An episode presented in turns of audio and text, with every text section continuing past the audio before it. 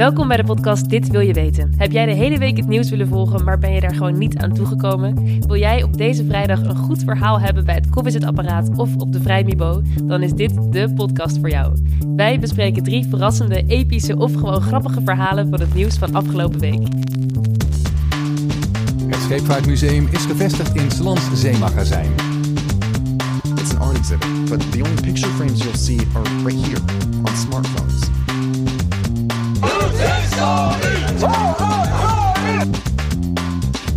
Ik ben Veerle en ik zit hier vandaag in het prachtige Scheepvaartmuseum Slans Zeemagazijn in Amsterdam. En wij zijn gevraagd om hier met Dit wil je weten te zitten, omdat hier morgen een tentoonstelling wordt geopend. Eh, naast de vaste gast eh Maurits zit ik hier ook met Titus en Emily.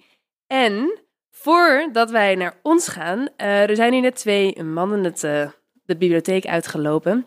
Dat waren twee conservatoren, Jeroen van der Vliet en de conservator eh Diederik Wildeman van het Scheepvaartmuseum. Die wij hebben gesproken over hun tentoonstellingen. En die tentoonstellingen gaan hopelijk ook een nieuw tijdperk inluiden voor het Scheepvaartmuseum. Ehm, kijk even naar de gasten om mij heen, nu aan tafel. Titus, Ja. jij bent er weer. Ja, Wil je het niet het, loslaten? Nou, de het voelt podcast? wel, voelt wel goed om terug te zijn. En zeker als we hier in zo'n mooie ruimte zitten. In, Ja, waar oude, zitten we ja, eigenlijk, de oude, oude bibliotheek van het Scheepvaartmuseum. Voor de mensen die er nooit zijn geweest. eh, in Amsterdam is het toch wel een vrij eh, ja, maritiem-achtig fort. En eh, wij zitten nu in, in, in, in een heel... ja, hoe zeg je dat, Een Maurits? stoffige ruimte voor oude boeken en kaarten Het- en, het- en het- prenten. Het ademt scheepvaart.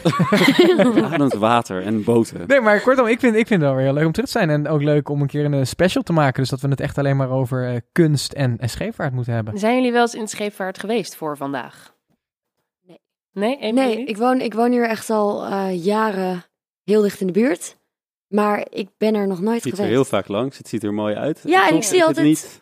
Ja, nee, Ja. toch ben ik er nooit geweest. Want ei- eigenlijk, eh, toen jullie ook zeiden van het wordt een special over het Scheepvaartmuseum. Toen dacht ik, ik heb echt helemaal niks met schepen. Echt helemaal niks. Maar ik heb natuurlijk wel eh, ja, kunst, best lang in de kunst gewerkt en eh, kunstgeschiedenis gestudeerd. Dus het is wel voor mij ook heel interessant om eh, straks een kijkje te nemen bij de tentoonstelling. Ja, ik moet zeggen, ik was hier eh, eigenlijk ook hele lange tijd niet geweest. Tot mijn vriendin hier ging werken. Ik... Mm. Sorry, luisteraars. Ehm, en ik dacht ook eerst toen zij hier ging werken, Scheepvaartmuseum, is dat niet een beetje suf of zo? Maar het is echt een, echt een indrukwekkend museum. eh, met Je bent heel nu- veel Je bent nu een reclamepraatje aan het doen. Ja. Ja, dit is echt voorlezen. nee, ik was echt verbaasd over hoe cool dit is. Ook voor ehm, mensen die echt in de kunst zitten, is dit echt best wel leuk om te zien. Eh, ze doen heel veel verschillende activiteiten. Ze hebben een jongerenvereniging. Eh, dus dit is eigenlijk het praatje Maar ja, voorlezen. jullie weten dat het ook bekend staat als een partycentrum, hè? Het Scheepvaartmuseum. Partycentrum klinkt wel heel plep, maar ja. Ja. Ja. Ja, er worden ook feestjes Er gegeven. zijn echt enorme feesten hier en die lopen ook wel eens uit de hand. Ik ben hier ook trouwens nog wel eens geweest om eh college tour bij te wonen met Twan Huis en te Klaas Knot toen. Ja, maar ze hebben hier een waanzinnige binnenplaats, waar je natuurlijk hele mooie evenementen kan geven. Maar het partycentrum imago, dat is natuurlijk Ja, mij- verschrikkelijk uit zijn verband gerukt en enorm overdreven door Nou. een journalist die promotie wilde maken. Denk jij Dit dat? moest je ook voorlezen. Of niet? wou net zeggen, jij bent goed geïnstrueerd je persvoorlichter heeft al drie dagen zitten heel op mijn nek. Heel goed. Maar ik, eh, ja, ik hoorde trouwens ook wel dingen die hier ook georganiseerd worden die mij super vet leken. En dat zijn dus van die vloer- of lichtconcerten. Met Dan wordt er Ludovico dus- Einaudi. Dan gaat dus iemand gewoon piano spelen en dan lig je allemaal op matjes op de grond met een soort van dekentje over je heen te luisteren naar muziek. Dat is best wel vet. Maar dit zijn dus allemaal verschillende associaties. En ik denk dat dat ook de reden is dat ze nu gewoon met deze twee tentoonstellingen weer een soort één richting willen geven aan het scheepvaart. Want het is met al die verschillende soorten feesten gewoon misschien niet helemaal duidelijk ook voor het publiek wat hier nou eigenlijk gebeurt. En wat, want wat gebeurt er? We, eh, er? Er wordt kunst laten zien over de maritieme geschiedenis van Nederland. Ja, dat goed? Ja, ja, en vanaf morgen heb je dus een hele hoofdgalerij. Niet te verwarren met de eregalerij van het Rijksmuseum, waarin de Republiek van de 17e en 18e eeuw aan bod komt. Maar dan dus wel alles vanuit een eh, maritiem perspectief. Ja, want van, vanaf morgen, maar nu is echt de, de opening al bijna gaande. Want eh, wij, wij zitten dan hier, maar er, er wordt eh, eh, in de kamer naast ons al druk geoefend met allemaal saxofonen en, en trompetten. En er wordt hier een podium opgebouwd en de dichter des vaderlands loopt hier rond. Het is Ja. al één groot feest. Ja, het is echt, daarom moesten de conservatoren ook vandoor, want die gaan nu een toespraak houden. Maar wij hebben ze al gesproken, hier net een half uur geleden bij ons aan tafel. De conservatoren Jeroen van der Vliet en Diederik Wildeman van het Scheepvaartmuseum. En nu gaan wij luisteren naar wat zij allemaal aan ons verteld hebben over de nieuwe tentoonstellingen.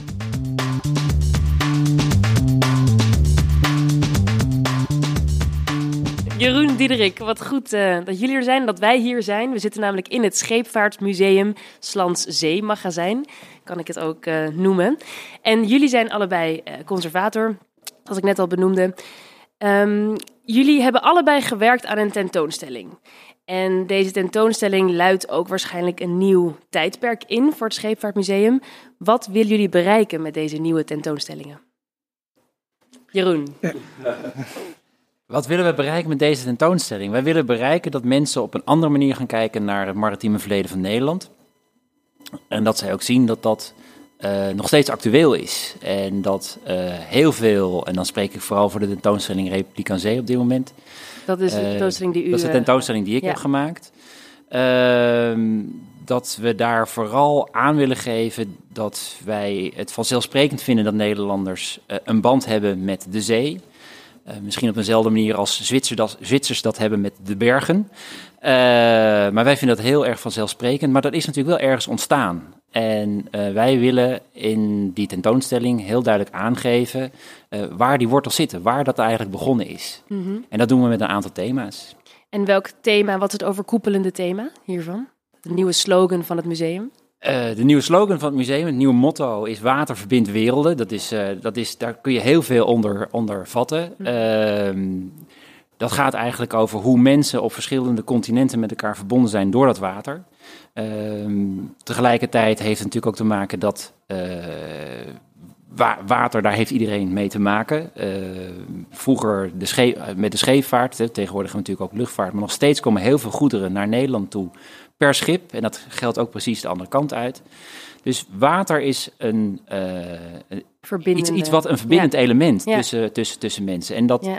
is niet iets van alleen vandaag, maar dat zie je dus ook heel mooi terug in het verleden. Mm -hmm. En kan een museum ook zo'n verbindend element spelen, denken jullie, in de, de huidige maatschappij? Ja, we kunnen hiermee natuurlijk aantonen hoe bepaalde zaken in het verleden zijn geweest. En ook wat de invloed daarvan is op Nederland zoals het nu is. Hoe Nederland geworden is zoals het nu is. En uh, ja, dat is heel belangrijk. We zijn een land wat he, aan twee kanten uh, helemaal omgeven is door water. Het binnenland is ook helemaal doortrokken van water, rivieren en kanalen. Dus ja, het water, het transport over water, de verbindingen over water spelen een enorme rol uh, in heden en verleden. En je zegt het, het verhaal vertellen van Nederland, maar er zijn natuurlijk enorm veel perspectieven om dat te vertellen. Hoe kies je dan, welk narratief kies je dan? Hoe gaat dat? Hoe komt dat tot stand? Ja, de tentoonstelling Republiek aan Zee, dat is een, een, een algemenere tentoonstelling. Die gaat ook over twee eeuwen en wil het, wat we net zeiden, tonen. Tentoonstelling die ik heb gemaakt, Cartografie en Curiosa, is daar eigenlijk enigszins een uitwerking van. Mm-hmm. Want met deze tentoonstelling vertrekt de bezoeker vanuit Nederland, vanuit Amsterdam en gaat naar een aantal plekken op de wereld. En die plekken zijn ook de plekken waar Nederlanders in de 17e en de 18e eeuw een belangrijke rol hebben gespeeld. Want je zegt cartografie, dus dat betekent dat er een tentoonstelling is puur over kaarten? Het grootste deel van de uh, objecten die er daar te zien zijn, zijn kaarten. Uh, maar uh, we willen daar ook laten zien, bijvoorbeeld, wat is het aanzicht van een kust in die tijd? Wat zijn de prenten en de tekeningen die ervan gemaakt zijn? Maar ook welke mensen komt men daar tegen? En hoe reageren de Nederlanders of de Europeanen daarop? Hoe zijn die in beeld gebracht? En wat is er zo boeiend aan een kaart van vroeger? Uh, A, dat die natuurlijk vaak niet klopt. Wat, wat is, de kaart, is, de kaart, van Nederland veel veranderd over de afgelopen eeuwen? De kaart van Nederland, nou Nederland is wel redelijk herkenbaar, maar je kunt natuurlijk zien dat er in de 17e en 18e eeuw veel meer water was. Uh, uh, de, wat de Zuiderzee was, het IJsselmeer, ja, dat is natuurlijk voor een flink deel ingepolderd. En ook in het land zelf hè, waren allerlei meren die er nu niet meer zijn. Maar dat speelt in deze tentoonstelling niet zo'n rol. Het gaat dus over het vertrek vanuit Nederland en je vaart langs Brazilië, naar Zuid-Afrika, naar Australië, naar Indonesië en je komt uiteindelijk in Japan terecht. En dat zijn de beelden die daar te zien zijn. En wat ik me dan toch afvraag, want die zei zelf dat ze vaak niet klopten. Is dat de reden dat ontdekkingsreizigers soms verdwaalden? Ja, Ja. uiteraard. Ja. Er zijn ook plekken in de tentoonstelling waar we laten zien hoe het beeld van een bepaald gebied of van een bepaald land verandert. Eh, Australië, het, in het continent Australië, ja, en dat is slechts heel langzaam op de kaart verschenen, stukje bij beetje. En zelfs is er, dacht men dat er een enorm Zuidland was, een enorm continent ergens. En er is dus ook land waar men dacht dat ja, dat de land was, is nu langzamerhand van de kaart verdwenen. En ja, daar zijn maar stukjes en beetjes van overgebleven. En Wat is uw lievelingsobject van deze voorstelling? Tentoonstelling? Eh, nou ja, dat, is eh, een beetje lastig te stellen. Er zit ook een tweede deel in. Curiosa. We horen een soundcheck op de achtergrond. Ja, echt een dus, eh, ehm, trompet Ja. die hier achter ons losgaat. Ja, en ehm, ja, dat is Scheepvaartmuseum. Hè. Eh, Typisch Scheepvaartmuseum. dus eh, er zijn een aantal objecten die echt wel eh, heel mooi zijn. Er zit een aanzicht van Het wordt ook steeds heftiger, deze geluiden. Ga, ga door. Ja. Een heel mooi aanzicht van het eilandje Deshima, waar de Nederlanders eh, eh, op moesten blijven en niet af mochten van de Japanners en daar de handel dreven. Ja? Ja? En dat is een Japanse afbeelding van meer dan twee meter lang. Wauw. En waar hij dus de Nederlanders op dat eiland ziet afgebeeld door de Japanners. En er zijn er maar een paar van ter wereld. Dat maakt het natuurlijk ook altijd Ja, leuk. ja, ja. En eh, ja, ik vind zelf bij Curiosa, daar ligt een, een wandelstok heel mooi gedraaid. Die van een narwaltand is gemaakt. Ik vind dat soort rare dingen toch ook altijd wel leuk. Ja, grappig. Oké, dus, we, dus we hebben eh, twee tentoonstellingen. Eentje over cartografie en eentje over de Republiek aan Zee. En Jeroen, dat is natuurlijk jouw, jouw geesteskindje. Wat is, jouw, wat is jouw favoriete object van die tentoonstelling? Oh jeetje, dat vind ik best wel lastig. Want we hebben in Republiek aan Zee komen iets meer dan 50 eh, topstukken uit de collectie van het museum aan bod. Dus het is best wel lastig om daar nou eentje uit te kiezen. Zeggen van die is het helemaal. Het is een beetje zo als je kinderen van, ik vind ze allemaal... Ik vind eh, eigenlijk allemaal erg leuk. Eh, maar eh, ja, ik ben verantwoordelijk voor de collectie scheepsmodellen bijvoorbeeld. En eh, ja, ik vind dat we daar hele mooie scheepsmodellen in hebben staan. Van een oorlogsschip uit het midden van de 17e eeuw, maar ook van een spiegeljacht. En aan dat spiegeljacht kun je bijvoorbeeld heel mooi zien eh, de verandering dat die jachten in eerste instantie als marineschepen werden gebruikt voor verkenningen en het eh, doorgeven van berichten tussen de wal en de vloot. Eh, maar die, dat die op een gegeven moment zijn gebruikt als een pleziervaartuig. En dus mensen echt voor plezier het water opgaan. En dat, en Wanneer ook- was dit? Was dat speelt allemaal in de 17e eeuw. Ja. En het, het, het, het mooie is ook wel dat eh, die schepen zijn allemaal heel erg mooi versierd. Dus je ziet ook op zo'n scheepsmodel van zowel zo'n oorlogsschip als zo'n plezierjacht... zie je hele mooie versieringen met eh, Neptunus en Tritons en allerlei zeegoden. En, eh, ja, dat vind ik eigenlijk altijd heel erg leuk. Daarnaast heb ik ook iets met de tocht naar Chatham, omdat ik twee jaar geleden betrokken was bij de herdenking. En toen was het 305 jaar geleden dat Michiel de Ruiter met een aantal schepen de Medway opvoer in Engeland en daar de Engelse vloot uitschakelde. Ehm, en ja, die stukken zitten er ook in, want dat is, ja, dat is een verhaal wat je inmiddels een beetje zelf meeneemt natuurlijk. Dus eh, er zijn heel veel eh, mooie, bijzondere stukken in Republiek aan te zien. En als conservator, hoe ga je dan te werk? Want jullie hebben geloof ik een collectie van 400.000 stukken. Hoe ga je daaruit iets samenstellen? Wat doe je? Dat, dat, dat is denk ik je baan als conservator. Hoe ga je dan te werk? Ja, eh, je krijgt eerst een onderwerp. Eh, in dit geval was ook wel de opdracht vanuit de directie: maak een tentoonstelling die over cartografie gaat, die over reizen gaat. En dan ga je zelf toch het concept daarvoor bedenken. En ik heb die reis zo ingevuld dat het dus uh, sprongsgewijs over de wereld gaat. Nou, dan kies je een aantal gebieden uit en dan ga je zeggen welke kaarten, welke prenten, welke afbeeldingen van mensen zijn daar eigenlijk. En dat moet je dan gewoon ja, echt gaan onderzoeken. Want soms is het niet een, een object wat je zomaar in je catalogus in kan tikken in een computer. Maar je moet bijvoorbeeld ook echt in de atlassen gaan kijken. In de boeken, 17e, 18e eeuwse boeken gaan kijken. Om te zien, zit daar een afbeelding in? Is die wel mooi ingekleurd of is die niet ingekleurd? Of he, is die gescheurd of niet? Dus je moet ook dan zeggen van, ja, is, is het in goede conditie? Dus jij bent, uh, jij bent heel erg begonnen vanuit welk verhaal wil ik vertellen? Ja, ja en daar, daar eigenlijk de stukken bij gezocht. Je kan ook anders, anders denk ik, kan het ook anders doen. Welke stukken heb ik eigenlijk en past daar een mooi verhaal bij? Jeroen, hoe heb jij dat Ik denk dat het uh, een beetje gelijk opgaat. In de zin van dat je aan de ene kant heb je een verhaal en dan ga je uh, denken van dit zijn hele goede objecten die, er, die daarbij zouden passen. Dan heb je natuurlijk altijd te veel, dus daar moet, uh, moet flink in worden gesneden. Ehm, maar als je dan dus die objecten zo eigenlijk op een rijtje zet en denkt van, oh, maar dan zou ik eigenlijk ook nog iets kunnen doen met dat verhaal of dat verhaal. En je gaat je natuurlijk nog veel meer inlezen, veel meer in die onderwerpen zitten en denk van, oh, dan zou het eigenlijk ook heel erg leuk zijn als we misschien daar iets van kunnen laten zien. Noem eens een voorbeeld van hoe dat, van iets met een object dat ging.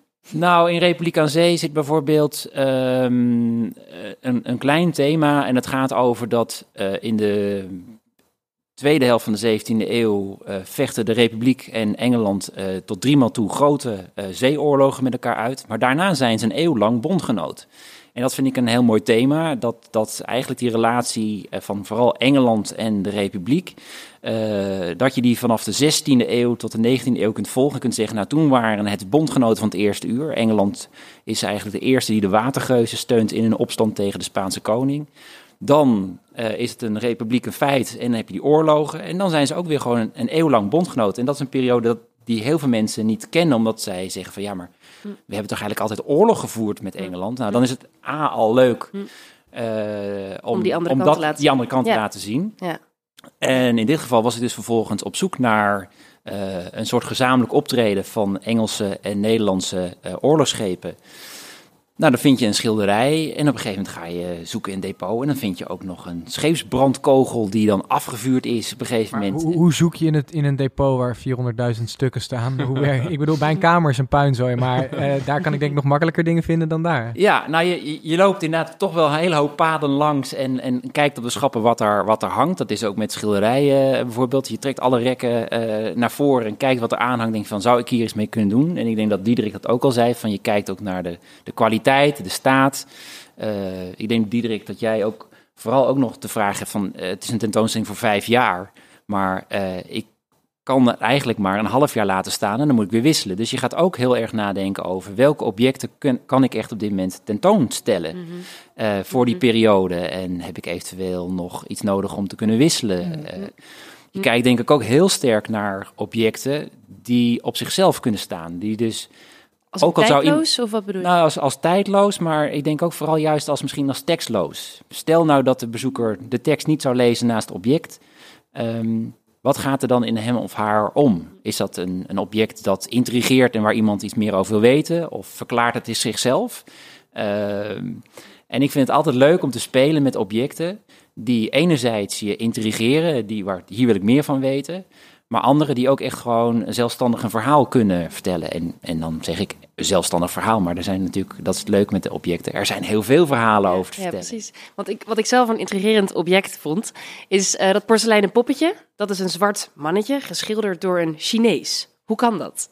Hoe zit dat? Ja, nou ja, dat is natuurlijk een heel. Een, een, een, eh, het is een recente aankoop van het museum. En eh, heel bewust gedaan, omdat we als museum zeiden: we willen eh, andere verhalen vertellen. Willen het, de, het verhaal over eh, nou ja, water verbindt werelden, willen we ook echt inderdaad in, in objecten door laten, laten komen.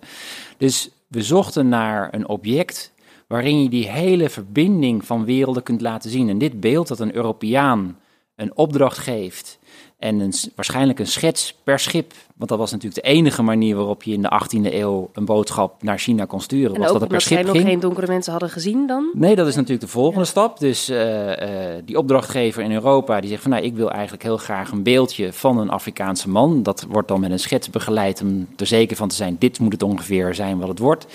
Eh, en dan die Chinese eh, modelleur, zoals het dan wordt genoemd, hè, iemand die dus dan dat porselein maakt, die gaat ermee aan de slag. Maar die vult ook een aantal dingen weer zelf in. Zegt van ja, en die kan ook niet terug naar die opdrachtgever gaan en zeggen van is dit wat u bedoelt? Dus eh, die begint daar allerlei even bellen of appen of Nee, weer. nee, dat is natuurlijk, nee Ja. dus uiteindelijk eh, heeft hij er allerlei Chinese elementen in, in aangebracht.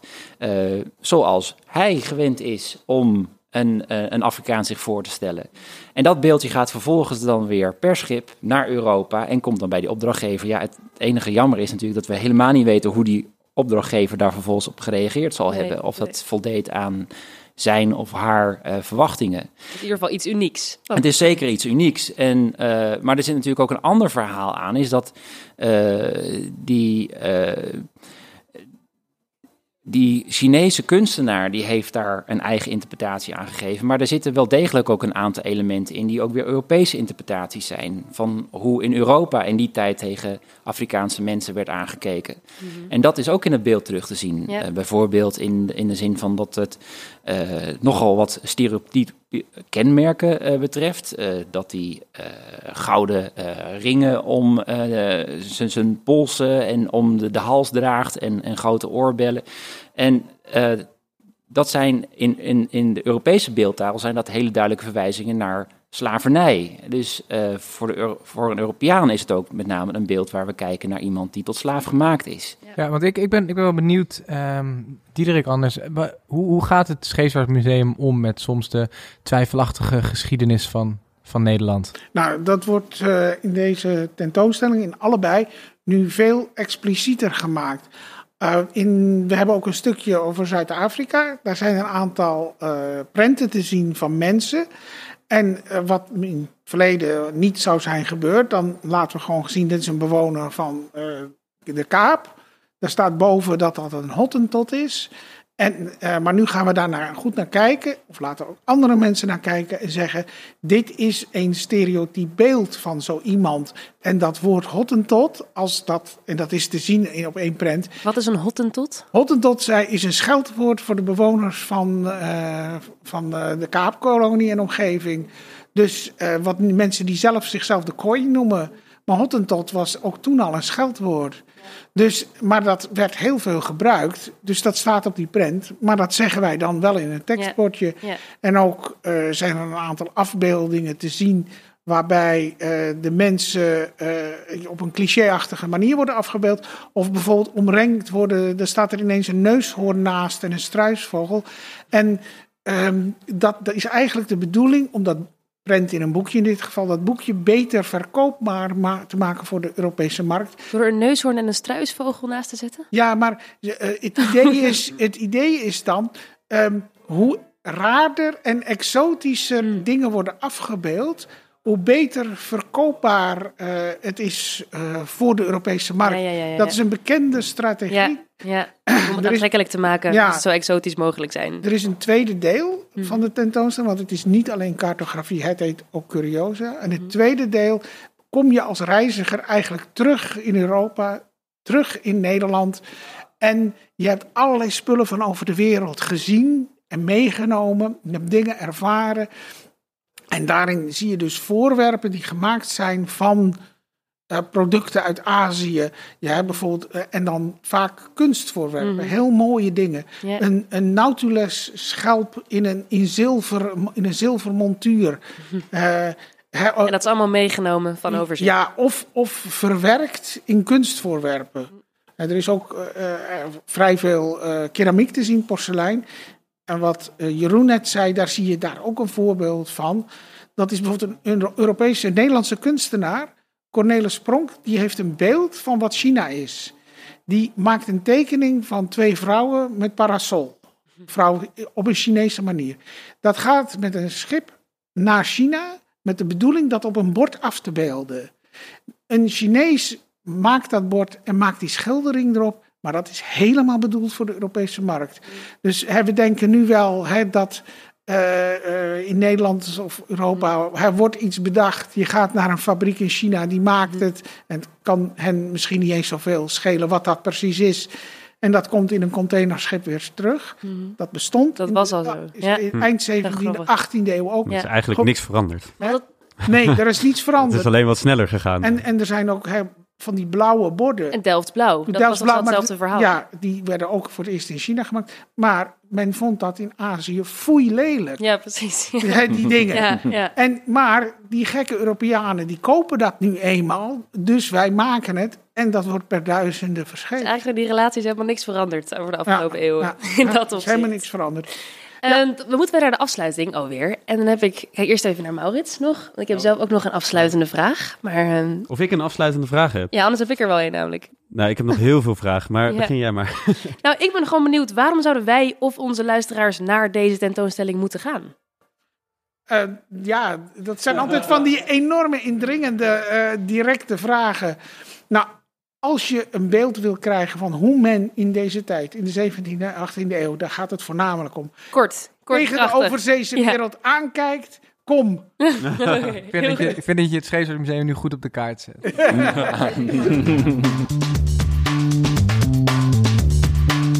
Dat waren twee enorme dat, verhalenvertellers. Maar wij zouden dit wil je weten niet zijn als we niet ook allemaal zelf iets hadden meegenomen. Titus, wat heb jij meegenomen vandaag? Ehm, nou, ik eh, zat even na te denken, wat is nou mijn link met kunst? En eh, je noemt het net al, mijn naam, eh, Titus. Ik ben namelijk niet vernoemd naar een grote keizer of naar het programma Tackle Titus. Maar ik ben vernoemd naar de zoon van Rembrandt. Die heette ook Titus en die schilderde hij ook vaak. En die heeft zelfs nog, toen Rembrandt failliet ging, het bedrijf van onze Rembrandt van Rijn overgenomen. En een van die schilderijen Fun facts. van, eh, van Rembrandt van Rijn. eh, die schijnt verkocht te gaan worden aan het Rijksmuseum. En dan heb ik het over de Vaandeldrager. En die zou dan voor 165 miljoen worden overgenomen van eh, de bankiersfamilie Rothschild. En Dat is een Franse familie. dat is een, inderdaad, en een familie met heel veel takken all over the place. En dit is dan de Franse tak. En ga even na, 165 miljoen. Eh, de meeste van ons hebben gisteren denk ik wel voetbal gekeken. Dat is ongeveer de waarde van Frenkie de Jong en Matthijs de Ligt... die eh, met z'n tweeën naar eh, Barcelona verkassen voor, eh, voor, voor zo'n bedrag. En dan hebben we het over kunst, hè? En dit is, dit Ja. is kunst. Dus ik, ik dacht wel toen ik dit las... Holy shit, is dat, dat, dat kunst zo ontzettend veel waard is. Ik, eh, ik, ik kijk meteen even naar Emily, die hier natuurlijk eh, met een kunstgeschiedenis zit. Of in ieder geval geschiedenis in de kunstwereld. Wat is jouw achtergrond precies? Eh, ik eh, heb eh, bij een veilinghuis gewerkt een tijd. En ook in een eh, galerie gewerkt. Dus je hebt Zowel ook met- dat soort, eh, dit soort eh, werken Helaas, geveld. Helaas nooit een, een echte Rembrandt. Maar eh, ja, zoveel geld voor iets wat ik in principe ook zelf zou kunnen maken... is natuurlijk echt belachelijk. Dat zeg jij als Nee, dat is- liefhebber. nee, dat is een grapje. Dat is, ja, ik, ik schrik niet van die prijzen, moet ik eerlijk zeggen. 165 miljoen. Het, het, het, het is trouwens nog niet, nog niet gekocht. ehm, want de Franse overheid die wil dit eigenlijk in Frankrijk houden. En eh, die hebben nu gezegd dat, er, dat, dat eh, ze eigenlijk aan musea en Fransen 30 maanden de tijd hebben gegeven om dit nog over te nemen. Maar het schijnt toch dat dat niet gaat gebeuren. Waarom kopen die Fransen dit niet zelf? Nou, leuk dat je het vraagt. Eh, eh, nee, dat, eh, dat, dat, dat is denk ik tweeledig. Aan de ene kant omdat door alle ophef rondom de gele hesjes in Frankrijk... heeft dat eigenlijk wat druk op de regering gelegd om niet meer ja, dit soort voor sommige mensen... en dan wil ik niet dat Emily boos wordt, onnozele uitgaven te doen. Dan zou je misschien zeggen, dan kan de particuliere sector inspringen. Dus alle rijke kunstliefhebbers in Frankrijk. Maar wat hebben die nou net gedaan? Die hebben al hun geld... Aan de gestopt Notre Dame. in de Notre Dame gestopt Ja. en elkaar daarin overboden. Dus het lijkt nu toch dat Ja, Eh, die hebben echt geen geld meer over. Dat is zo zielig voor ze. Nee, maar ik moet, ik moet zeggen dat het mij wel echt heel erg mooi lijkt als zo'n schilderij weer terug naar Nederland komt. Ik Dat bedoel, hoort toch ook bij Nederland? ja, en ook, je, je noemt nu wel zo'n bedrag, maar een, een echte Rembrandt heeft voor Nederland, naar mijn mening, echt onschatbare waarde. Ik bedoel, Rembrandt en Van Gogh zijn de twee bekendste en ja, ook wel worden gezien als hi- historisch meest belangrijke Nederlandse kunstenaars. De kunst die zij hebben gemaakt en die hier in Nederland eh, hangt, trekt jaarlijks miljoenen bezoekers. En het is zo'n zo'n belangrijk, essentieel onderdeel voor, van onze geschiedenis. Dat soort werken horen gewoon in Nederland te hangen. Ja, wat ik me afvraag, even, eh, wordt, als het Rijks dit koopt, wordt dat dan betaald door de overheid? Of heeft het Fonds wordt ook museum... gewoon door het fonds. Het Rijks wordt ook gewoon door fondsen ja, maar, gefinancierd. maar het, Ja, in sommige overheid... gevallen wel. Want ze hebben in 2015 dat Maarten en Opium aan, aangeschaft. Maar dat hebben ze toen het uiteindelijk ja, Ja. gezamenlijk met Ja. eh, de Franse staat gedaan. En Ja. allebei 80 miljoen eh, eraan besteed. Maar dat hangt nu wel deels in het Rijksmuseum en deels in het Louvre. Dus ik weet niet of Maar, hier maar ook... niet gescheiden van elkaar. Dat is het mooie eraan. Het echtpaar is wel altijd samen. Dat was wel de deal. Ah, dat ze samen als twee schilderijen had verkocht eh, of heen en weer gingen. Ah, dat is dan wel romantisch. Ja, Ja. maar moet je, je- moet je je bijvoorbeeld ook voorstellen dus dat zo'n werk dan dus door een hele rijke particulier zou worden gekocht. Dat is zo zonde, want die kan het ophangen in een kamer en Dan, dan zien we het kan nooit meer terug. niemand er meer van genieten. Ja. Maar wat, hoe volgens mij ook vaak aankopen worden gedaan, is dat er gewoon wordt gezocht naar investeerders.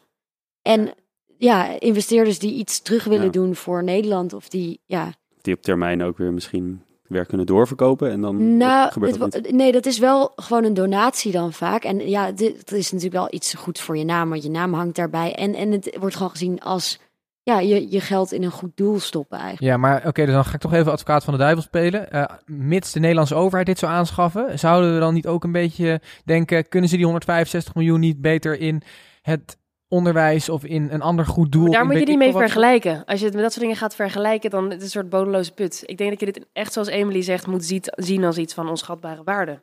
voor Precies. Ja, stel dat, dat het dus niet bij elkaar eh, kan worden gefinancierd door donaties, dan snap ik best dat de Nederlandse overheid moet zeggen: dit is zo'n cultureel belangrijk ding dat we niet willen dat zoiets verdwijnt uit Nederland. Maar dan, dan, dan ga je even in de Thalys stappen en dan kan je het zien in het Louvre. Hoe erg is dat? Wie stapt er nou even in de Thalys? Dat ben jij misschien. Nou ja, dat is ik niet denk heel iedereen. veel Chinezen vliegen hier naartoe om in een, in een busje rond al onze schilderijen te rijden. Ik denk dat er genoeg Ja, mensen... is- eh, Ik bedoel, als je alle Nederlanders in een Thalys naar Parijs... eh, Oké, oké. Kijk, het, het hele idee is natuurlijk juist dat het laagdrempelig toegankelijk moet zijn voor Nederlanders. En dat heb je wanneer dingen in Nederlandse musea hangen.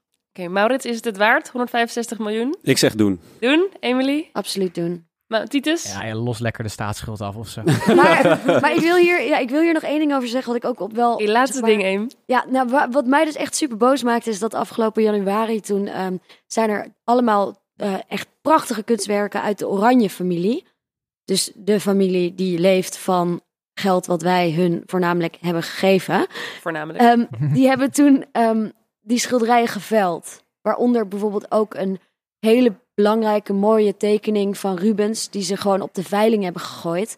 Toen vind ik dat veel meer musea, nou sommigen hebben het ook wel gezegd, hebben moeten zeggen, dat kunnen jullie niet maken. Jullie moeten in ieder geval musea de kans geven om een bedrag bij elkaar te kunnen krijgen om die werken te kunnen kopen. In plaats van zoiets maar gewoon op de veiling Maar flikkeren. is, is en dan Rubens voor- niet een Belg?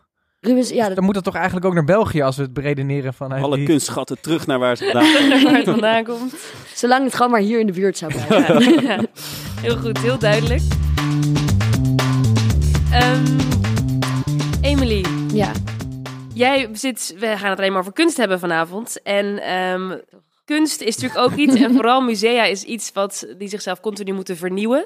Ja. En nou lijkt het MoCo Museum in Amsterdam daar iets op te hebben gevonden. Nou, wat zij doen is niet per se uniek voor musea. Wel meerdere musea doen dat. Maar wat steeds meer musea doen is eh, ja, het, het fenomeen Instagram kunst. Dus dat betekent dat een musea dan een hoekje inricht.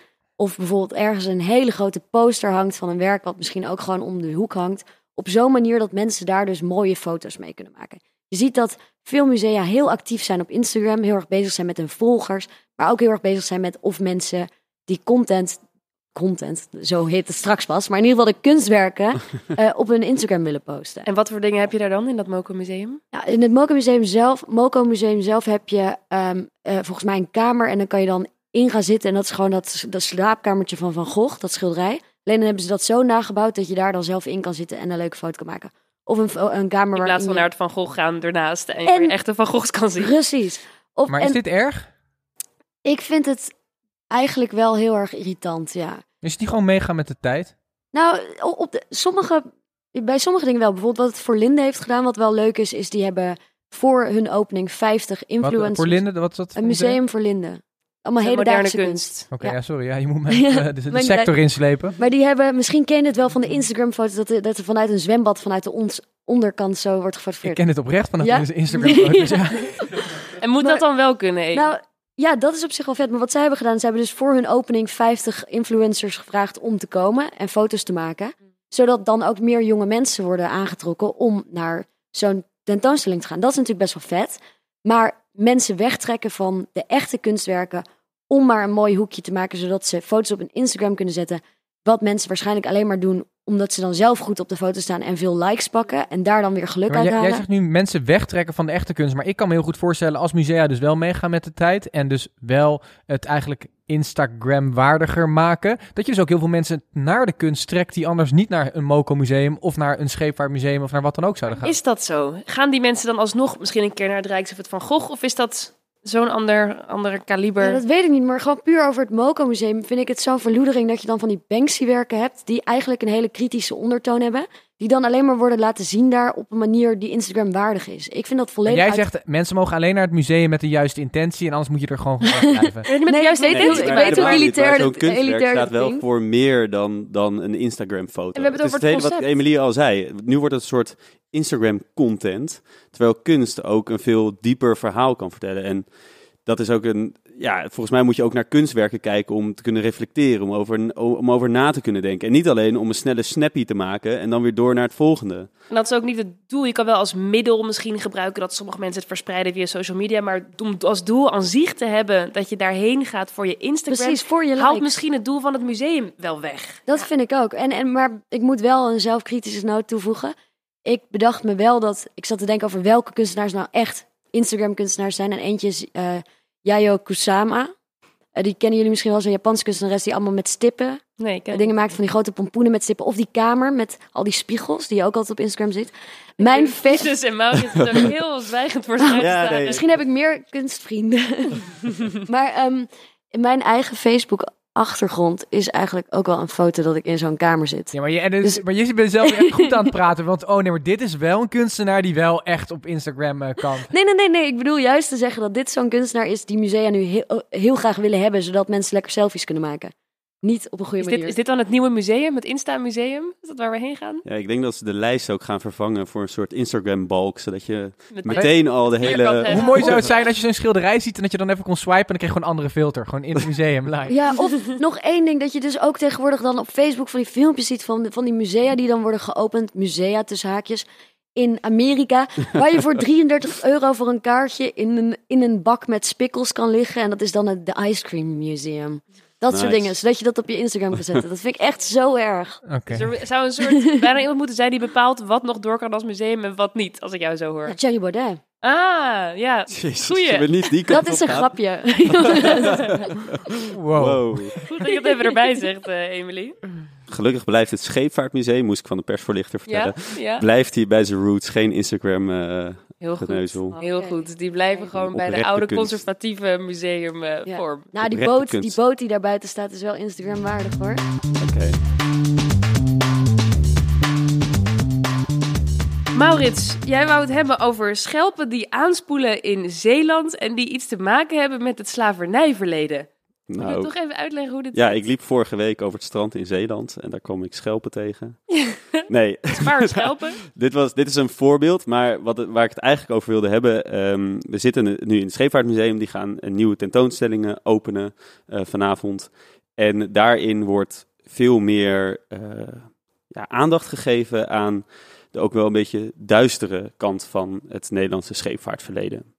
En dat is eh, volgens mij een, eh, een trend of iets nieuws. Dat is waar, steeds meer aandacht voor komt. En dat vind ik heel terecht. Maar het, is, het, is, levert ook wel veel discussie op. En dat, dat vind ik interessant. Afgelopen week kwam er een, eh, een soort gids uit, een boekje. En dat heet het Gids Slavernijverleden Nederland. En dat is een soort tour door Nederland. Waarin je op allerlei plekken kan zien wat de, de resultaten eigenlijk van ons slavernijverleden. En dat is iets waar je als gewone Nederlander eigenlijk nooit bij stilstaat. Maar dat er gewoon heel veel mooie landhuizen zijn en kastelen en, en andere pracht en praal. Die uiteindelijk op een gegeven moment gefinancierd zijn doordat mensen eh, met andere mensen die tot slaaf gemaakt zijn, gingen handelen. En ik vind dat daar best wel wat meer aandacht voor moet komen. Dus ik vind het ook heel goed dat het Scheepvaartmuseum eh, dat doet. En ook dat moest ik van de pers voor Heel goed, heel goed. Maar wat ik me altijd afvraag is, ik vind het heel goed dat het zo'n gids is. Het lijkt me heel goed om daar ook mensen over voor te lichten.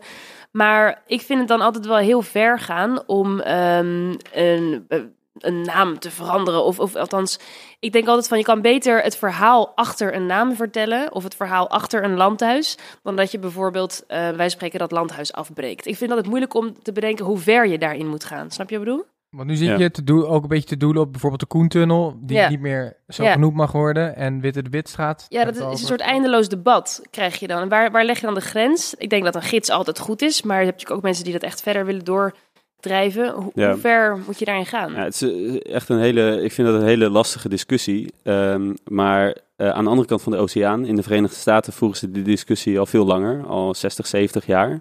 Gaat En- ook niet helemaal goed. Gaat ook niet altijd goed. Eh, maar daar heb je dus heel vaak een discussie over de standbeelden voor de generaals van, de, van het zuiden. Die staan op prominente plekken, werden altijd geëerd. En het zuiden, voor de onwetende luisteraars, die vochten voor behoud van slavernij. Dus dat zijn eigenlijk generaals die, die, die in het huidige tijdgeest in een slecht daglicht moeten staan.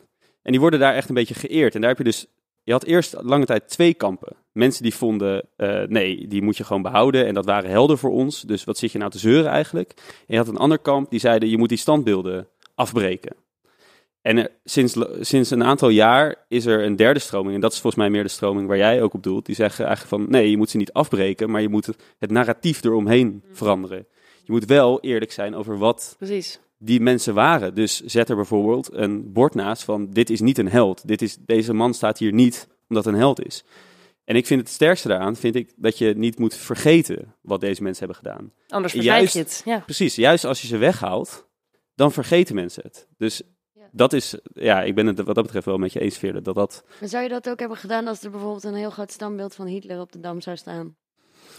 Ja, Ik denk Ja. dat er grenzen zijn, eh Evelien. er zijn op zich grenzen, maar ehm, ik weet niet, misschien, misschien is dat niet eens zo, niet eens zo Ja, op de Dam is wel een hele prominente plek, dus dat is... Ja, maar je kan ook een zeggen- heel overdreven voorbeeld, maar Nou, ik vind eigenlijk van niet. Want ik zou juist zeggen, het is een prominente plek. Dus mensen komen er langs, dus het trekt heel veel mensen hun aandacht. En als je het dan goed kan uitleggen... En dus niet dat het een soort eerbetoon wordt, maar goed kan uitleggen... Nou, dat, dat is in ieder geval awareness creëren. Dat Ja. nog best voor me.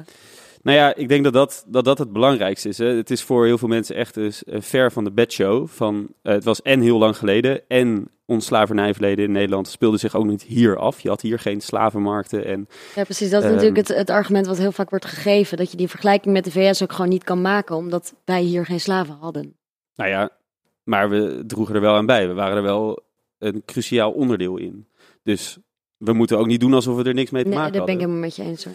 Dus juist die bewustwording en het bespreekbaar maken, dat is denk ik supergoed voor, ehm, ja, voor, voor ook hoe wij omgaan met dat verleden en hoe wij omgaan met de resultaten van het verleden. Want het resultaat is dat er gewoon heel veel mensen wonen die afstammen van mensen die tot, wij tot slaaf hebben gemaakt. Ja, maar jongens, hoe mooi is dat voorbeeld dan ook van dat gedicht net van de vader, eh, dichter des vaderslands? Die gaan we nog krijgen, zo meteen. Ja, die, Yes? die is wel Ja. opgenomen, maar de luisteraar... Oh! Dat is helemaal niet erg. Zo, eh, dat is een hele grote verrassing al verklapt. Nee, die komt Maar misschien een mooie, mooie afsluiting en ja. daar naartoe. Ja. nee, en nog even om dit af te maken. Dat is inderdaad een van de redenen. We hebben het over het porseleinen beeldje gehad met de conservatoren. Waar je dus precies in terugziet, eh nou ja, dat er een donker iemand is geschilderd op een porseleinen beeldje. En het een heel verhaal omheen hier in het Scheepvaartmuseum. Hoe je dat eh, allemaal kan bekijken vanuit welke perspectieven. Dus dat past goed in onze middenweg daarvan. Wij gaan nu door naar niemand minder dan Seet Bruinja. Die naam zegt jullie misschien niks, maar hij is niemand minder dan de dichter des Vaderlands. En komt hier live zijn gedicht voor vanavond, speciaal geschreven voor het Scheepvaartmuseum, voordragen. Wij zitten hier met niemand minder dan de dichter des Vaderlands, Tsaat Bruinja. Tsaat, ik zeg het verkeerd, geloof ik. Ja. Het is een Friese naam, kan je het nog één keer goed zeggen? Ja, verkeerd zeg je goed, dus het is tseert. Tseert. Dus denk maar aan verkeerd. Ah, dat is hem. Tseert Bruinja. verkeerd, tseert. Heel goed, waarom zit jij hier? Ik zit hier eh, omdat ik eh, als dichter des Vaderlands ben gevraagd om te reageren op de tentoonstelling. En, eh, en da- daar heb ik dus een gedicht voor geschreven. En ehm, niet te veel verklappen, maar... Spoiler. Nou, waar heb je... dus, Klinkt misschien ook cliché, maar ik ben toch benieuwd. Waar heb je door laten inspireren om zo'n gedicht te maken? Waar begin je dan? Eh, ze vroegen mij, eh, waarbij, ze vertelden ook over de schaduwzijde van de Nederlandse geschiedenis. en Onze grote handel, eh, onder andere in slaven ook. Eh, en die, die kant van de geschiedenis wilden ze ook belichten. Was ook een heel mooi beeldje, eh, wat in China gemaakt is, van Ja. een zwarte figuur. het over, ja. Ehm, eh, ja, ik kan bijna niet eens zeggen een mooi beeldje, want het is Mm. natuurlijk ja, met die grote lippen en zo, dat is ook een soort cliché ding wat we nu niet meer zo zouden accepteren, denk Mhm. ik. Ehm, dus die zaken, maar ook in de Nederlandse literatuur. De Nederlandse literatuur is heel lang heel erg wit geweest, of in ieder geval de Mhm. mensen die aan bod kwamen die bij het geld zaten. Mhm. En daar is langzamerhand echt iets aan het veranderen, waar ik heel blij mee ben. En daar heb jij je door laten inspireren. En ja, die twee zaken die hebben wel mij laten, eh, deze kant op gestuurd eigenlijk. Ja. Heel goed. Nou, de floor is yours. Republiek leidt wereld royaal om tuin. Wat wij hebben meegenomen heeft ons gevormd. Land dat we in kaart brachten, werd handel die we in kaart brachten, werd volk dat we ons aanschaften. Je kunt je personeel overal vandaan halen, dachten wij. Je kunt mensen aan je binden door hen te laten geloven dat het allemaal niet in jullie handen ligt. Geluk komt van boven, rijkdom moet aan de top verzameld voordat het naar beneden zijpelt. Oorlog kun je voor je laten voeren door vreemdelingen en bedrijven, zodat je zelf als bedelaar door het leven kunt blijven gaan. En als barmhartige Samaritaan spring je op de bres, waan je je daden groot. Maar wie op de pof leeft van een gesust geweten, leeft in geleende tijd. En wie wacht op de beloning na de eindtijd, is met zijn lekke pronkjacht verwikkeld in een spiegelgevecht, lood om oud vlees. Er is personeel dat een aandeel eist en dat je van de kaart zal brengen. Wat heb je hen gevaarlijke dingen geleerd met je kralen, wapens en schelpen? Door wat je hebt meegenomen ben je gevormd, maar niet af. De zee splijt vanzelf een tweede keer. Nog even, dan ben je zelf de trofee. Wauw, that's it. Ja, applaus. Dankjewel. Heel mooi. Ik moet ik even op me in laten werken. En dit ga je zo meteen voor de hele zaal doen daar. Ja, en daarna is het eh, te lezen als je de expositie binnenkomt. Dan eh, in de gang, daar is het in, op een muur staat. En er ligt ook een boek bij. En dan kunnen mensen reageren. Dus dat is wel heel spannend. Ja. Is het de eerste keer dat je hem live gaat voordragen? Na deze Eh, voordracht? ik heb hem bij de persbijeenkomst voorgedragen. Maar dat is natuurlijk voor een heel select eh, gezelschap. Dus nu voor 800 man Het publiek. is wel even iets anders. Ja. Spannend. Ja. Succes zo meteen. Dankjewel. Jongens, we zijn alweer bij de afsluiting. En dan gaan wij zoals altijd naar het nieuws van komende week. Titus, wat staat er op de agenda? Nou, ehm, de tweede wedstrijd van de Triple Crown is 19 mei, dus dat is over iets meer dan een week. Misschien wel leuk om u alvast te vertellen. De Triple Crown is een, eh, zijn drie wedstrijden. Paardenraces, Kentucky Derby, de Preakness Stakes en de Belmont Stakes. Eh, en dat zijn hele grote evenementen in Amerika. En eh, de, de tweede is nu. De eerste is al geweest, Kentucky Derby. Kijk dat vooral even terug, want er is enorm veel spektakel over. Omdat het paard wat scheen te winnen, dat kreeg een soort eh, VAR-behandeling. Werd nog een keer eh, nagekeken, half uur over gediscussieerd. Toen uiteindelijk werd dat teruggedraaid. Dus zaten heel veel mensen die daarop in hadden gezet. eh, die kwamen een beetje uh, beteuterd toch bij het thuis. spel. Ja, die stond toch bij het spel. Maar het zijn, het, zijn echt enorme evenementen, dus eh, houd in de gaten. Mm, cool. Maurits? Ja, iets dichter bij huis. Maar ehm, vanavond, voor de luisteraars, is de 15.000ste aflevering van Met het oog op morgen. Een toch al een stokoud radioprogramma. Goedenacht. Vrienden. Emilie's favoriet. Oh, dat is wel een heerlijk, heerlijke intro. Maar de, de, je hebt altijd dat intro muziekje. En daarna mag ehm, de presentator eh, een paar eigen regels ehm, vertellen. Dat wordt niet eh, geregisseerd, dus dat mag je echt zelf weten. En morgen eh, mag een eh, random persoon dat voordragen. Die eh, een prijsvraag heeft gewonnen. Dus wel cool. Emily, heb jij nog mooie afsluitende woorden? Ramadan. Oh ja, jongens, de Ramadan is weer begonnen. Dus eh, we mogen weer niet eten. Hoezo? We? vast. Doe je mee? Nee. Oh, Ah, het is wel een feest. Eh, Wat ik ook heb gehoord is dat er, oh, sorry, maar dat er meer Ja? wordt gegeten tijdens de Ramadan dan. Ja, je komt Voor de vaak juist aan. Maar dat is misschien ook een fabeltje. Ah. Maar we gaan even niet meer over Dat de gewoon, het is gewoon één groot feest. Als, Ja. eenmaal als de zon onder is, dan ga je heel veel eten. Alleen maar vreten. Ja, en anders eet je die, weet je, die, die, die paar eh, bammetjes met kaas tussen de middag. Ja. Daar heb je niks aan. Nee, wat ik ben, het eindexamen is vandaag begonnen. En dat weet ja. ik, dat mijn broertje vandaag is begonnen met zijn scheikunde eindexamen. Succes. Spannend.